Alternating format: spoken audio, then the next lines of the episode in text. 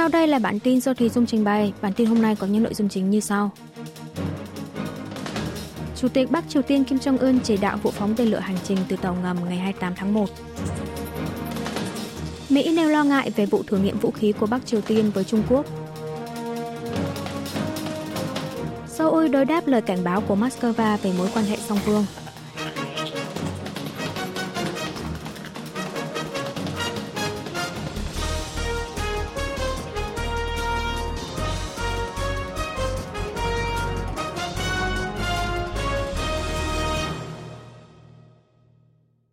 Chủ tịch Bắc Triều Tiên Kim Jong-un chỉ đạo vụ phóng tên lửa hành trình từ tàu ngầm ngày 28 tháng 1. Báo Lao động, cơ quan ngôn luận của Đảng Lao động Bắc Triều Tiên ngày 29 tháng 1 đưa tin cho biết, Chủ tịch Ủy ban Quốc vụ Kim Jong-un một ngày trước đã chỉ đạo vụ phóng thử nghiệm tên lửa hành trình chiến lược phóng từ tàu ngầm mới phát triển mang tên Pulhasai 331. Theo đó, những tên lửa này đã bay trong vòng 7,421 giây và 7,445 giây trên không vận vùng biển phía đông bán đảo Hàn Quốc, tấn công trúng đạo mục tiêu miền Bắc có vẻ đã phóng hai tên lửa cùng ngày và không công bố thông tin tầm bắn cụ thể của tên lửa. Ngoài ra, tờ báo cũng cho biết Chủ tịch Kim đã thảo luận các vấn đề liên quan đến dự án đóng tàu ngầm chạy bằng năng lượng hạt nhân vào tàu kiểu mới khác, xác định các nhiệm vụ trước mắt và đối sách quốc gia liên quan, đồng thời đưa ra kết luận quan trọng về cách thức thực hiện. Ông Kim đề ra các nhiệm vụ quyết liệt để hiện thực hóa vũ khí hạt nhân cho quân đội và mở rộng không gian ảnh hưởng của năng lực răn đe hạt nhân theo nhiều hướng khác nhau – Hội đồng tham mưu trưởng Liên quân Hàn Quốc thông báo Bắc Triều Tiên sáng ngày 28 tháng 1 đã phóng nhiều tên lửa hành trình từ vùng biển gần thành phố Sinpo, tỉnh Nam Hamgyong. Trước động thái khiêu khích tên lửa hành trình liên tiếp của Bắc Triều Tiên gần đây, người phát ngôn Bộ Quốc phòng Mỹ ngày 28 tháng 1 giờ địa phương khẳng định Washington sẽ phòng vệ cho Hàn Quốc và Nhật Bản để đối phó với mối uy hiếp từ chương trình hạt nhân tên lửa miền Bắc và giữ đúng cam kết duy trì nền hòa bình và ổn định cho khu vực. Mỹ nêu lo ngại về vụ thử nghiệm vũ khí của Bắc Triều Tiên với Trung Quốc.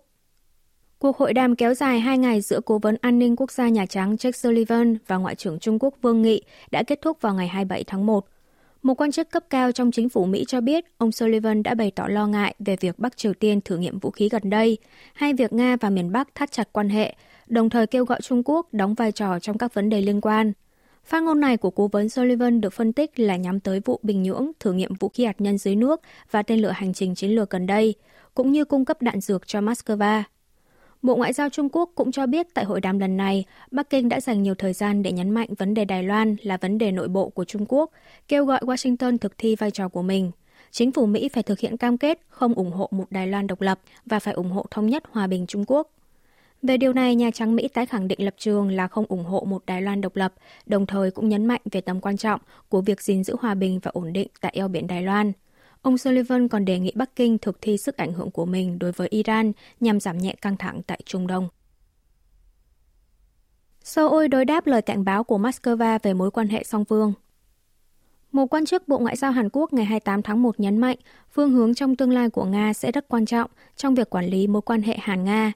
Lập trường này được đưa ra sau khi Moscow cảnh báo rằng quan hệ với Seoul có thể sẽ đổ vỡ, liên quan đến bài phát biểu của Bộ trưởng Quốc phòng Hàn Quốc Shin Won-sik về việc sẽ hỗ trợ toàn diện cho Ukraine. Quan chức trên một lần nữa khẳng định chính phủ Hàn Quốc vẫn giữ vững lập trường sẽ không hỗ trợ vũ khí sát thương cho Ukraine. Ngược lại, Seoul đang theo dõi chặt chẽ xu hướng hợp tác quân sự Nga-Triều và những tác động đến an ninh của Hàn Quốc. Ông này nhấn mạnh hợp tác quân sự Nga-Triều vi phạm rõ ràng nghị quyết của Hội đồng Bảo an Liên Hợp Quốc, đe dọa nghiêm trọng đến nền hòa bình của toàn thế giới, chứ không chỉ với riêng bán đảo Hàn Quốc. Seoul hối thúc Moscow dừng ngay hoạt động này, đồng thời không chấp nhận tuyên bố của Nga về việc phủ nhận giao dịch vũ khí với miền Bắc. Trước đó, vào ngày 26 tháng 1 theo giờ địa phương, người phát ngôn Bộ Ngoại giao Nga Maria Zaharova nhắc đến việc lãnh đạo quốc phòng của Hàn Quốc 4 ngày trước đã đề cập đến sự cần thiết phải trực tiếp hỗ trợ quân sự cho Ukraine, bao gồm cả vũ khí sát thương. Đây là một hành động thiếu suy xét có thể khiến quan hệ hữu hảo giữa Seoul và Moscow sụp đổ. Chính quyền tỉnh Kunma Nhật Bản cưỡng chế dỡ bỏ bia tưởng niệm người Choson. Bất chấp sự phản đối quyết liệt của các tổ chức dân sự tỉnh Kunma, Nhật Bản, trong ngày 29 tháng 1, chính quyền tỉnh này vẫn tiến hành cưỡng chế dỡ bỏ bia tưởng niệm người Châu Sơn, người Hàn Quốc và Bắc Triều Tiên ngày nay, từng bị cưỡng ép lao động thời chiến, được đặt tại công viên rừng Kunma thuộc thành phố Takasaki của tỉnh. Các tổ chức dân sự và truyền thông địa phương cho biết, chính quyền tỉnh dự kiến sẽ hoàn tất công tác dỡ bỏ tấm bia tưởng niệm vào ngày 11 tháng 2. Tấm bia này từng được Tổ chức Dân sự của Nhật Bản dựng tại công viên rừng Gunma vào năm 2004 để giúp người dân hiểu rõ về lịch sử giữa Nhật Bản và bán đảo Hàn Quốc, tăng cường tình hữu nghị song phương. Vào năm 2012, chính quyền tỉnh đã từ chối gia hạn dựng bia tưởng niệm, lấy lý do là những người tham gia cuộc biểu tình tổ chức ở phía trước tấm bia này đề cập tới vấn đề cưỡng ép lao động thời chiến. Tòa án tối cao Nhật Bản đã ra phán quyết rằng quyết định của chính quyền tỉnh Gunma là hợp pháp. Tỉnh Gunma đã yêu cầu tổ chức dân sự phải dỡ tấm bia tưởng niệm cho tới hết tháng 12 năm ngoái, nhưng do các tổ chức dân sự không thực hiện nên địa phương này đã ra thông báo sẽ trực tiếp đứng ra phá rỡ. Vào ngày 28 tháng 1, khoảng 150 người thuộc tổ chức dân sự đã tập trung trước tấm bia để phản đối việc chính quyền tỉnh cưỡng chế dỡ tấm bia này. Nhấn mạnh quyết định của chính quyền tỉnh Gunma không khác nào phủ nhận sự thật lịch sử về việc cưỡng ép lao động người Joseon. Tổng thống Yoon song yeol kêu gọi lãnh đạo đảng cầm quyền hợp tác cải thiện dân sinh. Vào trưa ngày 29 tháng 1, Tổng thống Hàn Quốc Yoon song yeol đã có buổi tọa đàm kiêm tiệc trưa với Chủ tịch Ủy ban đối sách khẩn cấp Đảng cầm quyền sức mạnh quốc dân Han Dong-hun. Cố vấn quảng bá văn phòng Tổng thống Ido Un cho biết, Tổng thống đã mời ông Han và đại diện đảng cầm quyền tại Quốc hội Yoon Jae-ok tới văn phòng Tổng thống, đề nghị ban lãnh đạo đảng cầm quyền hợp tác cùng chính phủ, nỗ lực gấp đôi để cải thiện dân sinh một cách rõ nét. Tổng thống đã trao đổi với ông Han về các vấn đề dân sinh đa dạng như nhà ở, giao thông, trong đó có việc đi ngầm các tuyến đường sắt. Bên cạnh đó, Tổng thống và Chủ tịch Han cũng bày tỏ lo ngại về hàng loạt vụ tấn công chính trị xảy ra gần đây. Ông Yun chỉ thị cho các ban ngành hữu quan nhanh chóng lập đối sách liên quan. Cùng với đó, hai bên nhất trí sẽ tiếp tục đàm phán tại Quốc hội về việc thực thi luật xử phạt nặng với doanh nghiệp gây tai nạn lao động nghiêm trọng, đảm bảo không để các doanh nghiệp nhỏ lẻ gặp khó khăn trong quá trình thực hiện. Các đảng mới của Hàn Quốc đồng loạt công bố quyết định sắp nhập. Hai đảng cải cách mới và hy vọng của Hàn Quốc ngày 29 tháng 1 đã công bố về quyết định sắp nhập vì sự tiến bộ của chính trị Hàn Quốc và để xây dựng một ngày mai tươi sáng hơn – đảng mới sẽ lấy theo tên đảng cải cách mới và khẩu hiệu là hy vọng của Hàn Quốc. Đại hội đảng mới sẽ được tổ chức trong vòng 60 ngày sau tổng tuyển cử. Cho tới lúc đó, đảng mới sẽ vẫn duy trì cơ chế là chủ tịch Lee Chun Sok và đại diện tại Quốc hội Yang Hyang Cha. Mỗi đảng sẽ tiến cử hai ủy viên tối cao. Mặt khác, Đảng Đại Liên minh Tương lai gồm nhóm các nghị sĩ đã xin ra khỏi Đảng đối lập Dân chủ đồng hành để xúc tiến thành lập đảng mới, ngày 28 tháng 1 đã tuyên bố sáp nhập với Đảng Tương lai mới của cựu Chủ tịch Đảng Dân chủ đồng hành Inakion. Dự kiến hai bên sẽ tổ chức lễ ra mắt đảng mới với tên gọi Tương lai cải cách, tên tạm thời, vào ngày 4 tháng 2 tới. Cựu tranh án tòa án tối cao Yang Sung Thê được tuyên trắng án. Tòa án khu vực Trung Seoul ngày 26 tháng 1 đã tuyên cựu tranh án tòa án tối cao Yang Sung Thê trắng án 5 năm kể từ sau khi ông này bị Viện Kiểm sát truy tố với tổng cộng 47 cáo buộc trong vụ lạm dụng thẩm quyền hành chính tư pháp. Ông Yang bị cho là đã lấy phán quyết của một số vụ án nhạy cảm về mặt chính trị để thương lượng với phủ tổng thống thời chính phủ cựu tổng thống Park Geun-hye, đồng thời còn giám sát các thẩm phán và tiến hành thuyên chuyển nhân sự. Hội đồng xét xử không công nhận ông Yang đã can thiệp vào các vụ án vì lợi ích của cơ quan tư pháp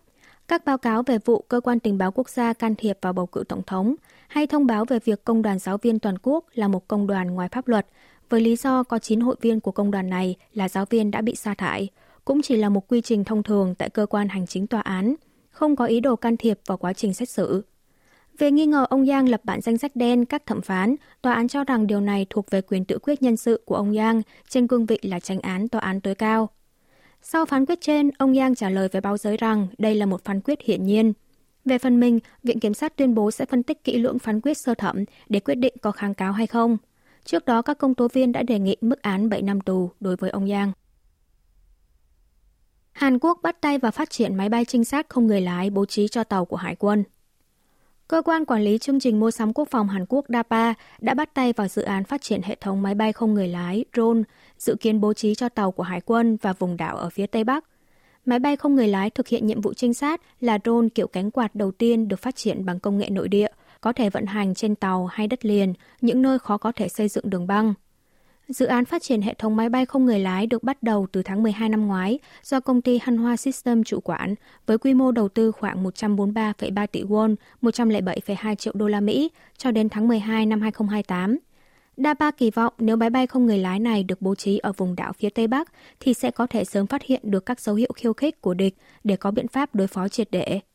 Máy bay trên được trang bị camera quang hồng ngoại, tính năng cao, chụp ảnh trực tiếp mặt đất bằng phổ nhìn thấy được và radar đa chức năng, nên có thể thực hiện các nhiệm vụ giám sát và trinh sát một cách hiệu quả, bất kể thời tiết. Ngân hàng Trung ương Hàn Quốc nhận định giá tiêu dùng vẫn tồn tại nhiều yếu tố bất ổn. Cục Chính sách Tiền tệ thuộc Ngân hàng Trung ương Hàn Quốc BOK ngày 29 tháng 1 đánh giá, mặc dù chỉ số giá tiêu dùng của Hàn Quốc đang có chiều hướng giảm, nhưng đây chỉ là một tín hiệu tích cực nhất thời. Hiện vẫn còn tồn tại yếu tố bất ổn, chưa thể kết luận giá tiêu dùng đã bước vào thời kỳ ổn định. BOK lấy dẫn chứng, nếu chính sách hạ thuế xăng dầu của chính phủ chấm dứt hay các loại chi phí công cộng như tiền điện tăng thì sẽ có thể kích thích tỷ lệ lạm phát kỳ vọng của các chủ thể kinh tế tăng trở lại. Ngân hàng Trung ương chỉ ra rằng trước đây từng có trường hợp Hàn Quốc thất bại trong việc bình ổn giá tiêu dùng vì bất cẩn với những rủi ro ở giai đoạn cuối do cơ quan chính sách vội vàng chuyển đổi chính sách tiền tệ theo hướng nới lỏng. Ngược lại, nếu nhìn vào các lần bình ổn thành công giá tiêu dùng trong quá khứ, thì yếu tố thành công đó là việc duy trì đường lối thắt chặt tiền tệ trong thời gian dài, song song với những nỗ lực chính sách nhằm ổn định kinh tế vĩ mô. Do vậy, BOK sẽ tiếp tục phân tích tổng hợp xu hướng các chỉ số khác nhau để đưa ra đánh giá một cách thận trọng về giá tiêu dùng. Quý vị và các bạn vừa nghe xong bản tin của Đài Phát thanh Quốc tế Hàn Quốc KBS World Radio. Kể từ ngày 29 tháng 1 năm 2024, chúng tôi sẽ phát lại chuyên mục Tiếng Hàn qua phim ảnh từng lên sóng năm 2016. Sau đây mời quý vị cùng lắng nghe.